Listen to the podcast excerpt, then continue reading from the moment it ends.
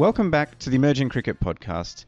I'm Nick Skinner, and I'm joined this week by Tim Cutler, first time in a few weeks, uh, Vanuatu cricket CEO and uh, you know emerging cricket extraordinaire. What has been going on, Tim? We've we've got a, a lot of Vanuatu news, but uh, first of all, how have you been handling all the cyclones and, and other wild weather? Extraordinaire I'll take. I would just say emerging cricket nuffy. I think that's the easiest way to refer to me. You know, it's, it's two sides of the same coin. it's it's a very tight Venn diagram that one. I think. yeah, we had a another cyclone third for the year come through just on a, a month ago. Now that was uh, Lola after we had Judy and Kevin come through very early March. So it's the earliest cyclone for a long, long time. I think they're saying that uh, El Nino has an effect on that in terms of um, temperature of oceans and, and whatnot. So that's something that we need to to be on. It's quite interesting though at the moment with the middle of December and the, the start of summer here, and which is generally very hot, wet, humid, and why we don't play cricket through the summer here. But it's really, really dry and really, really nice, and the humidity hasn't really come in yet. So um, so go figure. Yeah. So luckily for us uh, on Efate, which, where Port Vila is sort of right in the middle of the Vanuatu archipelago, um, didn't really hit us, but unfortunately up north it really hit some of the the northern islands. Uh, Pentecost, which is the island sort of made famous where the people land dive and where bungee jumping, when they say was basically not invented, but where the idea was was, was taken from, sort of up up there, and also hit the large island of Santo, but didn't damage the main town too much. But uh, yeah, some some small islands were really devastated. So there's still a bit of well, a lot of work going on up there to to getting back up and, and running again. But we've been quite lucky here. But we're always watching the the weather patterns. You know, with um, Jasper hitting the east coast of Queensland, it was well, it's not good to see a cyclone, but it's good to see when it's moving away from a, us in Vanuatu. So. Uh, onward and upwards. It's getting to that time of year now where everything gets quite quiet, where uh, a lot of people go back to the, islands that they're from to spend time with their family. So it's a good time for those of us, I, I shouldn't say stuck in town, those that are, remain in Port Vila to sort of get get some work done or um, get some R and R completed as well. Well, yeah, and, and I guess I mean Vanuatu cricket has been very busy recently. The administrative side, and uh, there's some upcoming tournaments. So we'll, we'll start with some uh, an interesting program that caught my eye. You, uh, it's a fun little uh, post on on Vanuatu social media. The the Wotus are in Australia. They're they're playing in Craigieburn, and and that's part of a, a broader program that you guys have got running to try and get more of the sort of national team players uh, placed uh, in in club cricket in Australia. I know several of the women's team are also doing that, and and um, some other guys uh, Josh Rasu is one who's played a decent amount of club cricket in, Australia, for example. Um, you know, so it, has been going on for a while. So just talk about that uh, project. Yeah, well, I think there's two different sides to that. The uh, the Wotu brothers, uh, Darren and Womajo, are playing at Craigieburn, you said, in the Victorian Turf Comp, and that is high performance manager head coach Chris Luffin's old club that he was head coach of before we uh, nabbed him. So I think we've got quite a good deal there in that the the boys are actually staying with Chris's dad, I think, and uh, and then helping out in and around the club. So um, you always try and find the right balance of things here because not a lot of clubs necessarily have a lot of money for overseas players. So we're still paying them while they're there. And I think between the, the two of us, being the VCA and Craigieburn, that, that means that they're getting a great experience and playing some two day cricket, which has been great to see, especially for Darren, who's just come on strength and strength. Um, for those that have watched any of his bowling last couple of years from when he debuted in, in Canada in the Challenge League to then in PNG in the T20 World Cup qualifier, he's got um, well, he's getting faster and faster. His, his action's getting better, and he comes through the crease a lot more. And I, I think he's he's really building now into a strike bowler for us, and he's younger brother is very much a, a development prospect and a huge talent, um, and just there to really finesse some of his skills, especially in, in longer format cricket. But he's someone who can just destroy a game of, of T20 or T10 at home. So great experience for him. So they're going to be there for as much of the season as possible. And then we have, well, almost 20 of our players playing in various competitions between Stanthorpe, which is uh, not far south of Toowoomba, and don't mind the dogs in the background barking. You hear that? Um, um, and up north in, in Townsville, which is where some of our first male players landed and started playing with Patrick, Andrew, Junior, and Apo all flying up there earlier this year, and that's all as part of our, our partnership with iComply that I know I've spoken about in the past. But uh, all of these players are in Australia on seasonal work contracts, uh, picking fruits, but through a partnership with iComply and well, the, some great farmers and the, the clubs up there. We've got all of our cricketers playing and, and, and training there. So I think we've gone from having 15 professional cricketers to having now well well over 20 with them there too. So we've got eight of our first 11 women in Stanthorpe at the moment. You know, uh, four of our men up in, in Townsville, and there's another eight men in Stanthorpe as well, down to, as I said, sort of south of Toowoomba, where it can get quite chilly at night, which is interesting, a little bit bit weird. I was uh, on holiday in Brisbane a couple of weeks ago and and went out there with uh, Rodney Prestia, the the CEO of iComply, and we watched the combined Vanuatu team, being in men and women, beat a regional rep team, which was great. But it was sort of 18 degrees and raining, playing under lights. So I'm, I'm not sure that's a uh, it's a weather pattern that the uh, the Vanuatu team would necessarily be too used to. But it's a an excellent program. You know, there's much been written about the effect of seasonal work um, on Pacific nations, but the reality is there's an opportunity for these people um, from the Pacific to earn, well, from a Vanuatu point of view, anyway, five and six times the minimum wage and, and go and work in these programs and come back with, with chunks of money. And iComply have you know additional pastoral care and, and, rules in place that mean that there's you know there's no money being wasted on alcohol and, and they're being looked after and there's a real sort of Pacific sensibility about everything. So you know iComply. I know the CEO is basically on every one of his workers, of which he has hundreds, and making sure that they're going home and they're building a house. And if they're not building a house for themselves, they're building a house for their family with the the money they take back. And I think they're learning a lot of things off the field. And from a cricket point of view, it's a great opportunity as well for the men and women in Stanthorpe and in Townsville, playing on on turf wickets every week, playing against men and women of, well, mainly men actually playing um, varying skill levels up to some really good cricketers.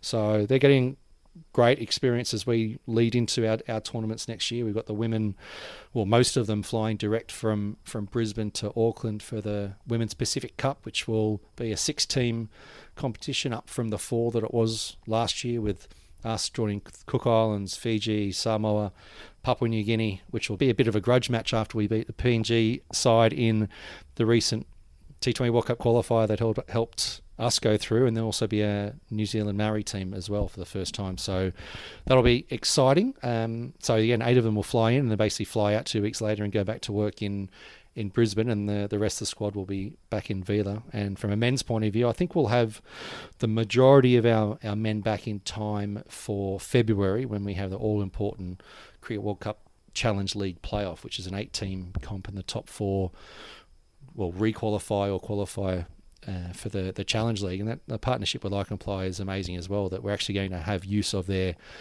one of their facilities in town, not Townsville, in uh, in Toowoomba, to stay at and be a home base for our our prep tour which will all be provided gratis. And because all the farmers around the, the area have great relations with iComply, they're going to be donating food, and there's going to be one of the iComply employees in there cooking three meals a day. And anyone involved in cricket, especially associate cricket, knows that any tour costs so much money. You know, every day's accommodation, food, or allowances, insurance, etc., etc. And it basically means that we can we can go over this great preparation on turf wickets, playing against some strong Australian teams, hopefully, um, in preparation for these tours for the the men going off to Malaysia in in February March, and then the preparation tour will be for the women before they go off to the UAE in April May for the T20 World Cup global qualifier, which is is great. It's as good as money in the bank um, for us, and probably almost better than money in the bank because even if the money was in the bank, we'd still have to go around organising all these things. But it's more or less going to be done for us, and that's all because of this great relationship and the, the love of cricket by by iComply. Yeah, I, can play. Yeah, the the partnership with Vanuatu has been going on for a couple of years, uh, and um, it, it, seems like it's just getting um, the, the the roots are going deeper, and, and I mean this is kind of an example of the creative thinking that associates need to show in order to you know stretch every dollar as far as you can and the challenge of um, a lot of your players going off to, to earn more money in Australia which is sort of um, I mean, Ireland uh, had had a similar problem with uh, a certain one of their uh, players doing agricultural work in Australia. So it's it's not just Vanuatu, but um, you know, working around that challenge to you know find a way to still have the team training and, and, and have them preparing for, for tours.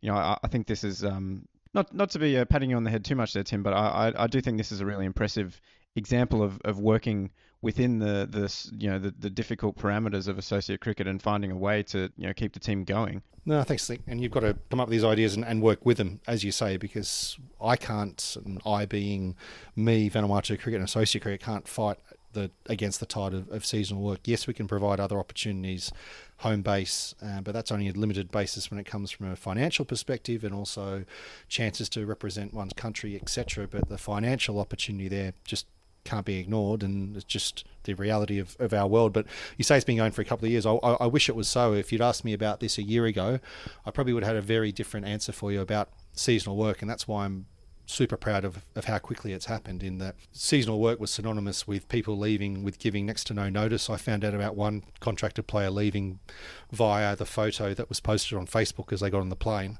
oh no. And I and, and I had one with only one one day extra notice than that. And Vanuatu talk about the number of sports people they've lost to seasonal work, and in general, the rule was that they're there to work, and farmers didn't release them. So um, it was beach volleyball that that had a bit of a pilot program with iComply First, um, but they have two of their top class volleyballers there, and some could argue they should probably be the A team for Vanuatu since they've just beaten the A team for Vanuatu twice in the last few months. But uh, look, I'm, I'm no expert. I'm just looking at the uh, the, the, results. But I think that uh, we just benefit from the fact that that Rodney is such a huge fan of uh, of cricket and um, we're able to work together on sort of a, a, broader scale for the number of cricketers that are looking to work with him. And and you know, speaking of nuffies, you know, he's very much a cricket nuffy, so that that helps when he can be talking the same language with someone about what we're trying to do, and someone who knows Vanuatu so so well and and values the workers that are there. You know, this isn't all just altruism and handing money hand over fist to us. It's it it's a benefit for him too, as he said himself, to us and to other people. Sports people for him are, are great workers because generally they're disciplined and fit and efficient, and and it goes both ways. If he's got good workers, the farms are happy. The farms understand the commitment that they have to being national sports people, and, and it all goes around in a well big virtuous circle really. So it's not just someone that likes sport that's handing money out, which you know is the definition of sort of old sponsorship. It's a it's a true partnership, and I I hope not too many countries playing against us, but I hope other other sports and countries use this as an example because in the end, I, I really do think that, that everybody benefits. And yes, there's got to be certain types of farms that don't need the work on certain days and have understanding farmers, but you find the right people and uh, it could all work really well, like I think it is for us all at the moment. Yeah, I mean that that's a, a very positive uh, story to hear, and uh, it's interesting you mentioned the the beach volleyball. The Commonwealth Games were on uh, when we were in Canada, and, and the you know the, the Vanuatu guys were all cheering for the um, you know the Vanuatu beach volleyball team, who who seems to be doing pretty well. Um, and just on the Canada point, you know Darren Wotu, you mentioned his debut came in that Canada tournament a couple of years ago uh, the the Challenge League leg in uh, well, I was going to say Toronto, but not really in Toronto. Uh, a long way north, yes. Yes. Um, but uh, yeah, and, and, you know, seeing him there, I thought you know the ingredients were there to be a, a pretty handy cricketer, but he wasn't. He was he was very raw, and so yeah, it's it's good to hear that he's coming together. Just adding an extra yard of pace, I, I think on on what he's got already, I think that that will certainly make him into a, a much better bowler. Um, so yeah, definitely one to watch as as he continues his development in Australia. And you mentioned those upcoming tournaments, the Women's Pacific Cup and the the Challenge League playoff. Uh, one interesting little thread. Uh, it, so Josh Rasu is uh, involved in coaching the women's team, and there's a very tight turnaround between the two tournaments. Uh, is, is, are you able to get him from one to the other in time, or, or what's what's the story there? Oh, look, Nick, come on, a couple, few hours is enough, isn't it? no, um, thankfully, thankfully, look, it, it, we were about to have a really tight first quarter. We were going to finish the men were going to finish in Malaysia after the Challenge League playoff, and there's hopefully going to be a T20I series afterwards, depending how many countries. I've actually got a call um, in about half an hour about it, so I'll know more then. But at one stage, we are going to be coming back from from KL, and it was going to be a matter of like one or two days before uh, those that were with the women's squad, namely, you know, the Josh's and, and Chris and probably me carrying the money and and others um, would turn around. But thankfully, from this point of, point of view, the ICC's put the women's event back, and that will now start in mid April. So there's about a month. So the men's squad will be away for about a month, and there'll be about a month break between the two series. Um, less a week and a bit for that time in, in Toowoomba. But yeah, it would have been really, really tight and very taxing. Absolutely. Yeah, and so that, that tournament in Kuala Lumpur, the Challenge League playoff, it's the first of its kind because this is um, you know the first time we've had the cycle change over and, and teams possibly coming into the Challenge League. Where where do you see Vanuatu, you know, up against your rivals in that? Um, I'm not sure how much of the format and stuff has been made public yet, but uh, yeah, as you say, eight teams, four go through. You fancy your chances? That's a really good question. We know one of the teams really well, Malaysia, because we've been in the same group for the Challenge League for the past three years and the teams on the other side of the challenge, the Italy and Bermuda, the way that they've gone with the rankings, I think they've gone, or the seedings, I should say, they've gone with the total points scored in the Challenge League. So in the end, Bermuda, well, Italy are first, Malaysia are second, we're third, and Bermuda are last.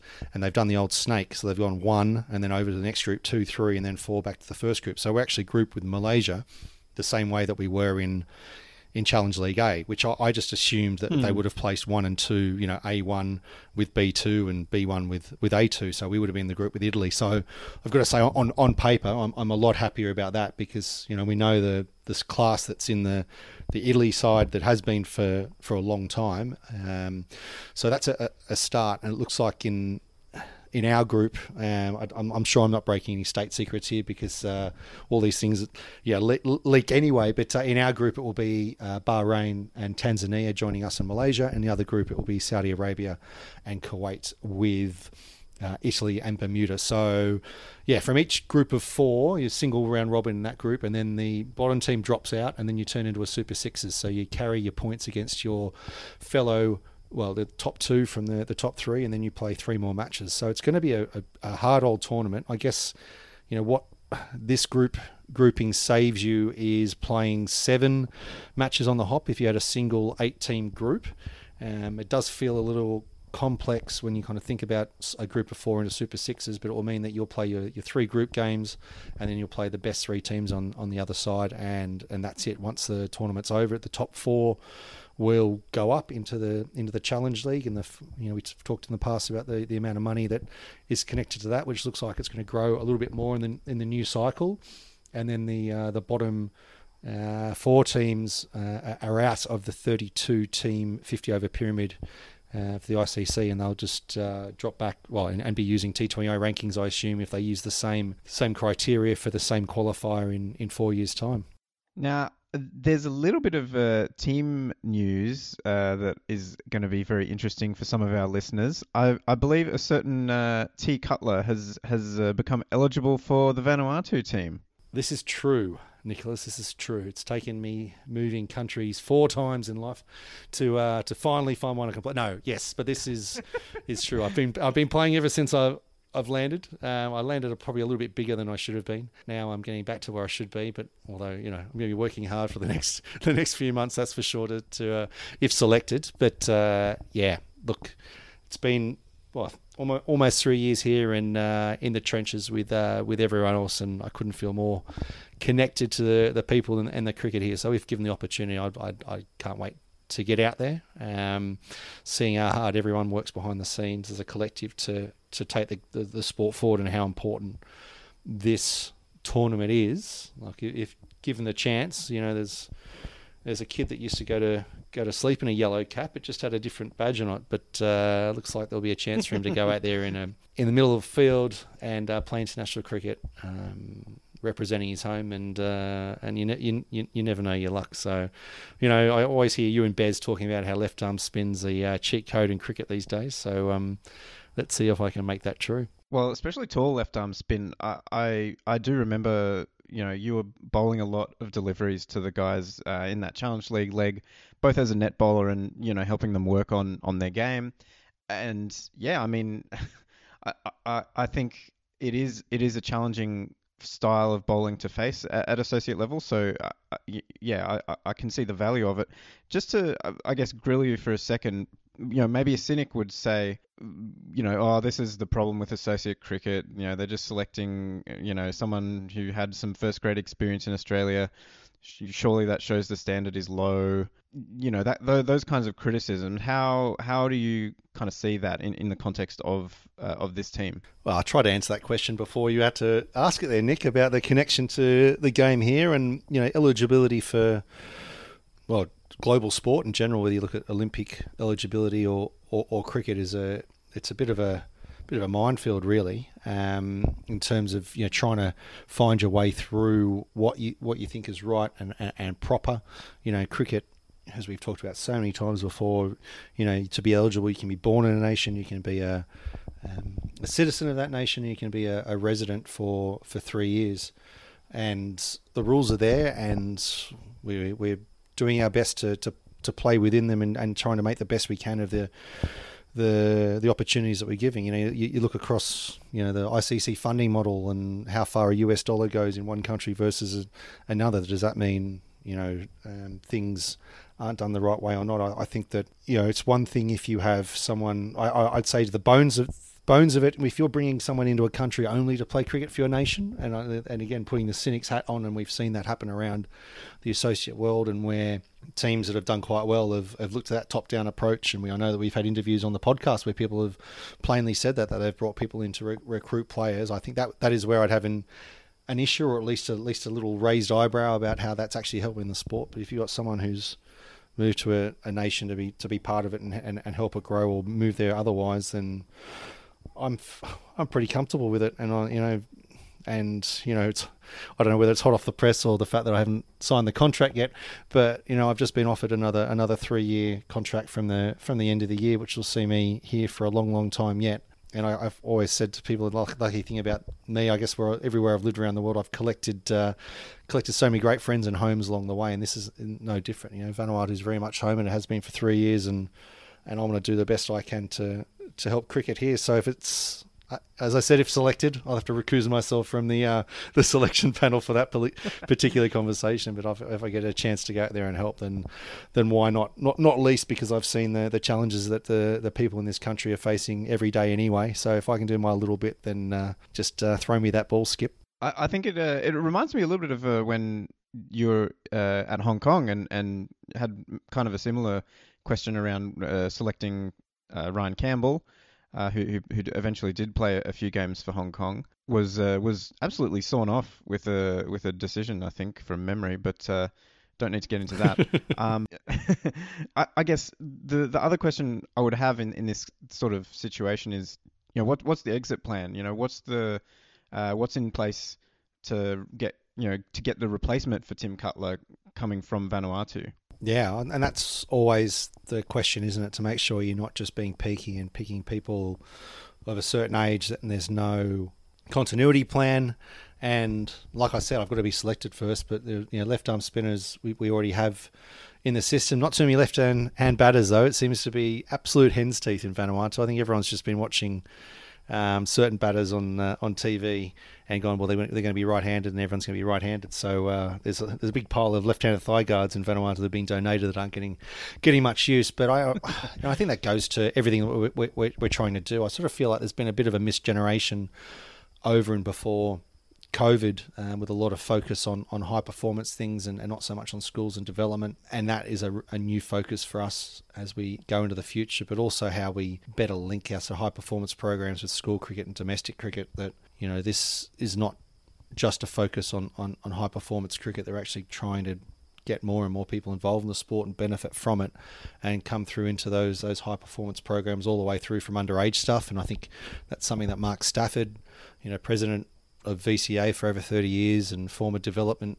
committee chair of the affiliates and also been um, on the board of the ICC as well, has lamented for a long time that the ICC doesn't have underage regional tournaments anymore. And I, when I say underage, I mean sort of under 15 and under 17 that provided such a, a great incentive for smaller nations to get more and more kids playing when they had such a great opportunity to represent their country, especially when you're in such a challenger environment in so many associate nations when you're fighting a huge sport, which is generally football, um, but in some others it's you know other games. If you're looking at, at Fiji with, with rugby, especially sevens, etc., that you've got that opportunity to play. So I think it's what we can do to leverage those those opportunities we see to bring more and more kids through the sport and be a lot better with with how we link schools to clubs because one of the hard things in Vanuatu as opposed to a lot of those of us living in the more established cricket nations is that well not even the more established cricket nations I'll say just as an Australian growing in Australia you know you, parents and volunteer, volunteerism is completely different here. You don't have that same connection. You don't have as many or many at all. Your parents driving kids around or even taking kids to sport or being involved. You don't have the level of volunteerism. People are out there trying to make money for their families. So I'm always signing checks for for volunteer. I say, what are these checks for? They say they're, they're for the volunteers. Well, they're, they're, not volunteers, are they? You know, they're they're actually they're actually labour.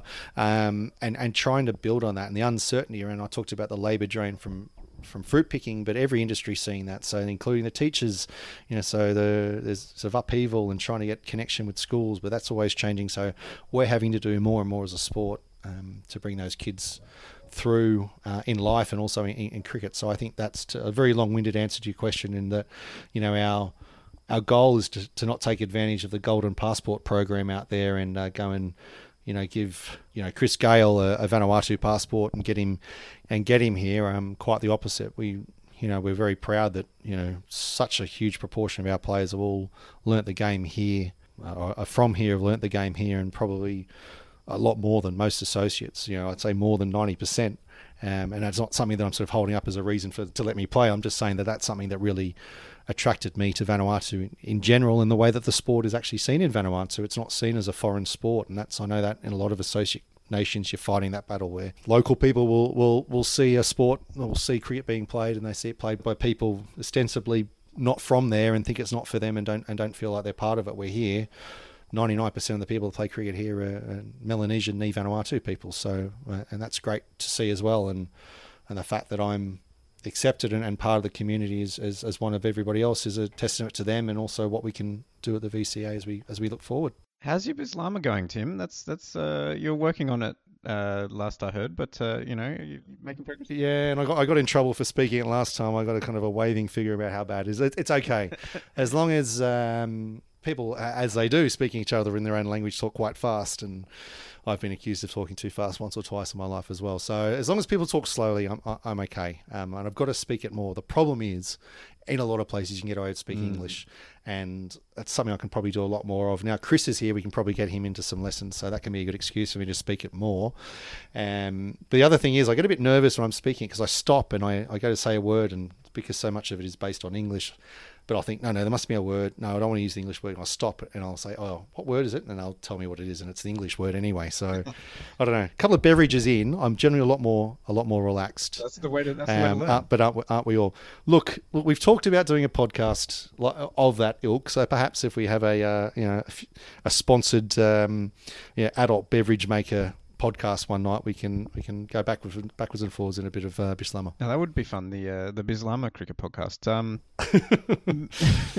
one never say never. I, I, I think that I think there could be a market for that. Um, j- just one little thread that you mentioned there, the the the youth stuff and the under 19s and under 15s uh, regional events.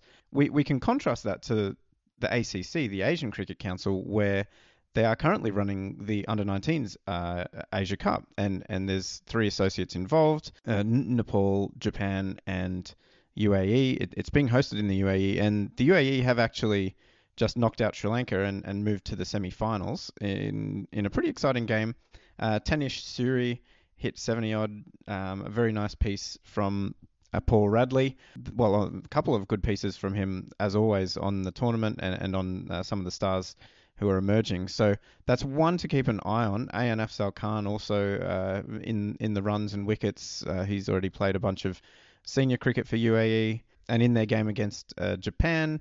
Uh, Koji Abe from, from Japan hit Japan's first half century, um, so that was nice. But uh, yeah, I mean, th- this this Asia Cup, the Youth Asia Cup that's going on now, is, is kind of the um, we, we always say that the ACC is the gold standard of regional bodies, and you know, imagine if there was something like this going on in, in every region of, uh, of of the ICC. Uh, yes, and we've talked about that ad nauseum, really, haven't we? The advantage is, of course, they have five full members there that when they play an Asia Cup, or the, when the men's team play the Asia Cup, you know, hopefully the, the women's Asia Cup will have the same standing soon enough. But the uh, media rights that come from that, you know, fund all of this, and it shows that uh, what can be done with uh, rightly allocated funds. And one can only hope the ICC's new windfall from, you know, getting almost twice as much money as they uh, they had before over a shorter period, over half the period um, with the new rights deal, that they're thinking similar things with underage tournaments and also emerging tournaments as well, which we see the um, the ACC doing as well with emerging Asia Cups and also the underage um, events, and they also do training and development programs too that you know are without peer. And like I said, it's it's easy to say there's five full members they got that money coming in, but the reality is we probably now have a, enough money around to have these uh, these events going on. So we can only hope that's something that we are presented with by the the ICC down the path. Now, moving to some senior cricket, uh, some senior women's cricket, we have the Women's T20 World Cup Africa qualifiers going on in Uganda. Uh, we've got Botswana, Kenya, Namibia, Nigeria, Rwanda, Tanzania, Uganda, and Zimbabwe. Uh, the top two teams uh, will go through to the global qualifier on the women's side. We're most of the way through the group stage. Uh, group A has wrapped up.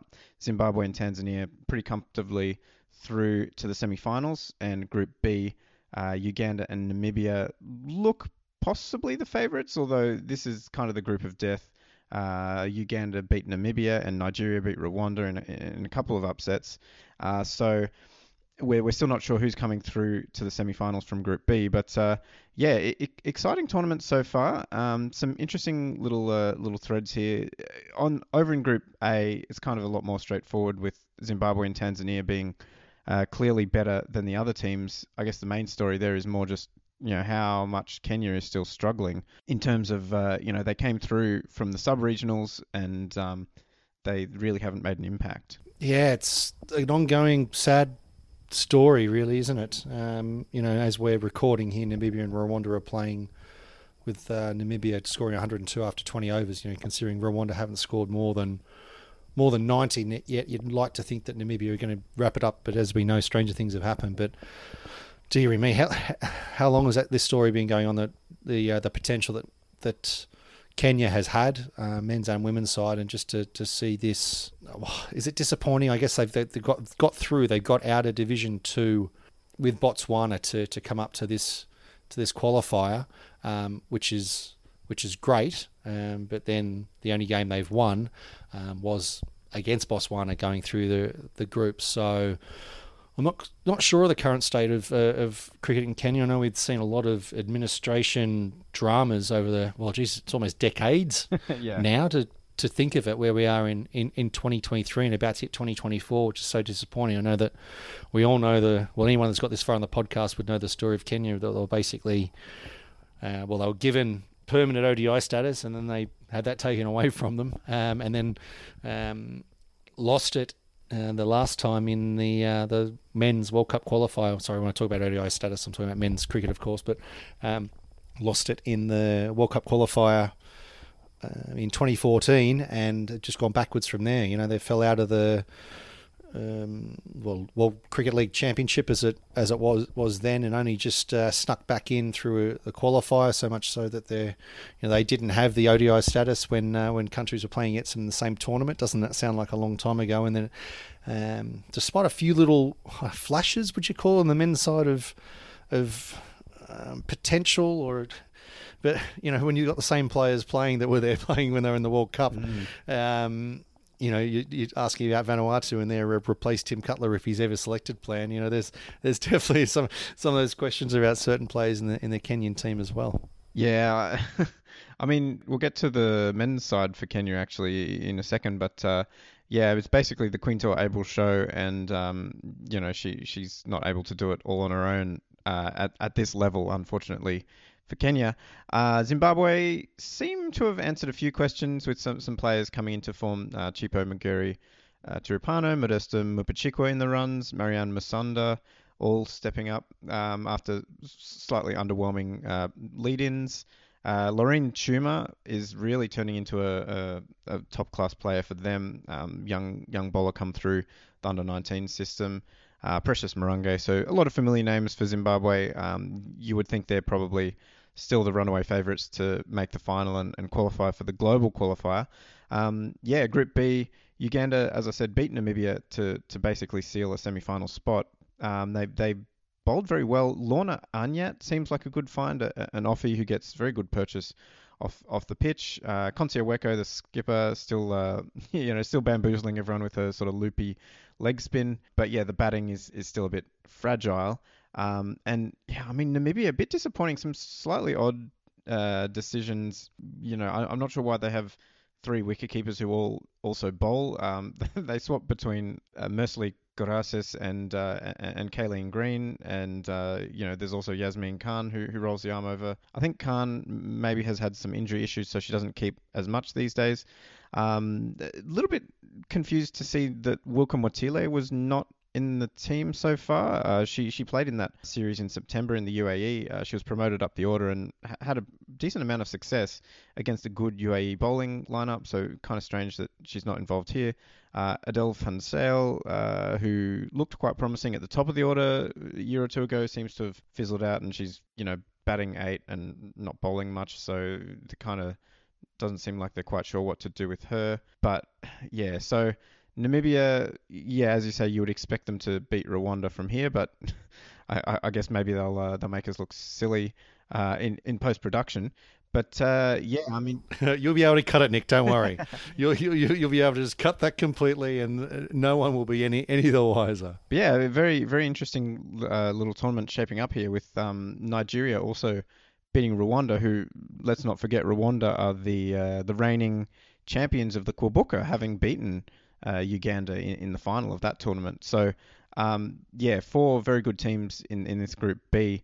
It was it was a DLS victory. Uh, they were slightly ahead when the rain came in the tenth over, but you know the Nigeria had restricted Rwanda to 88 for nine in their 20 overs, and um, Peculiar Agboya, another one of those fantastic African names, um, uh, had had taken uh, three for 13 to uh, to keep a lid on Rwanda. So good effort from Nigeria. Will be interesting to see if they can turn over Uganda and, and really uh, throw a cat amongst the pigeons there because um, they have beaten Uganda before at, at, that Kwibuka earlier in the year. So one to keep an eye on, and, and we'll give a, a full wrap of the tournament next week. Just before you go, Tim, we've got the men on the African side uh, are also playing. We've got the ACA Africa Finals.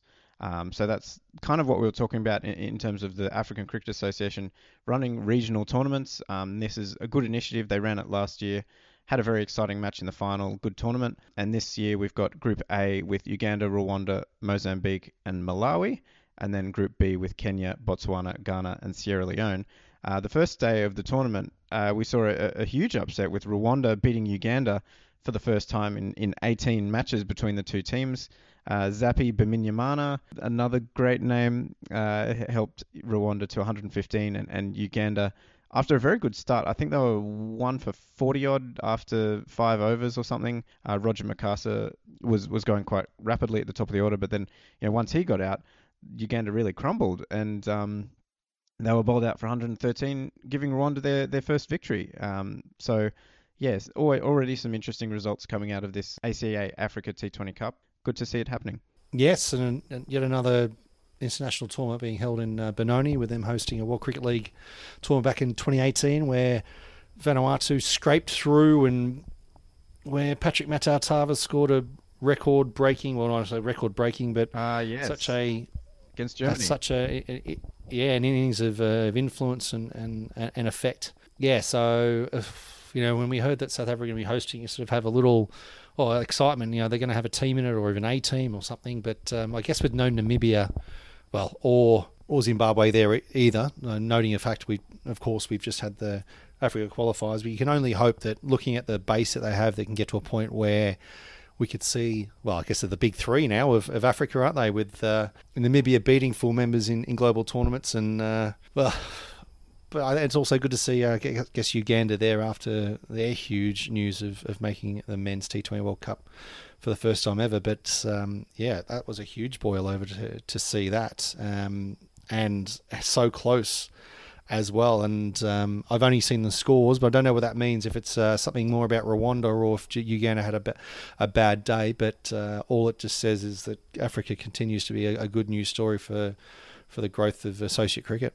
Yeah, and I mean, looking at some of the stats, uh, I mean, Rwanda have played an awful lot of cricket this year, and I mean, eventually, if you, you keep playing cricket, you, you get better. I think is, is basically the the moral of the story there, and uh, it's it's a model for other regions. I think the the fact that you know these teams do play each other quite a lot, and, and there are a lot of these uh, you know regional tournaments being played. Um, Gahanga in Rwanda is one of the grounds in the world with the most matches being played, you know, of any ground at all. So, you know, th- there's a lot of cricket going on, and yeah, the, the teams in the region are getting better, and I, I think that's that's that's it's it's that simple. You know, you play a bunch of cricket, you get better, and uh, that that's something um, other teams could could probably learn from. I know you need to head off now, Tim. But uh, great to see you once again, and uh, good to have all of you, our wonderful listeners, tuning in as always. Remember, you can keep up to date with all the latest news in the world of emerging cricket by logging on to emergingcricket.com or following us on your favourite social media platforms. And just before we go, a couple of updates to ongoing series. Firstly, in the Under 19s Asia Cup, UAE's dream run continues as they defeated Pakistan in the semi final. And it was a thriller too. Emirati skipper Ayan Afzal Khan, who, as we know, already has some experience winning games for the senior team, was instrumental with his 55 as the hosts posted 193 being bowled out in the 48th over before dismissing Pakistan for 182 in the final over of their chase. Spin bowling duo Hardik Pai and Dhruv Parashar led the way with 2 for 35 and 1 for 29 in their respective 10 over spells, and Parashar will probably be looking forward to taking on Bangladesh again in the final after he took 6 for 44 against them in group play. Meanwhile, over in the Women's T20 World Cup Africa qualifier, the semi finalists have been decided for Group B, with Namibia restricting Rwanda to 8 for 91 in their chase of 102. So Namibia take on Zimbabwe in the semi final, while Uganda take on East African rivals Tanzania. That's the same four teams as the previous edition of this event, though the matchups have been swapped. Both of the semi-finals get underway on the 16th of December, with the winners going through to the Global Women's T20 World Cup qualifier. The tournament final between the two qualifying teams will be played on the 17th. Bye for now.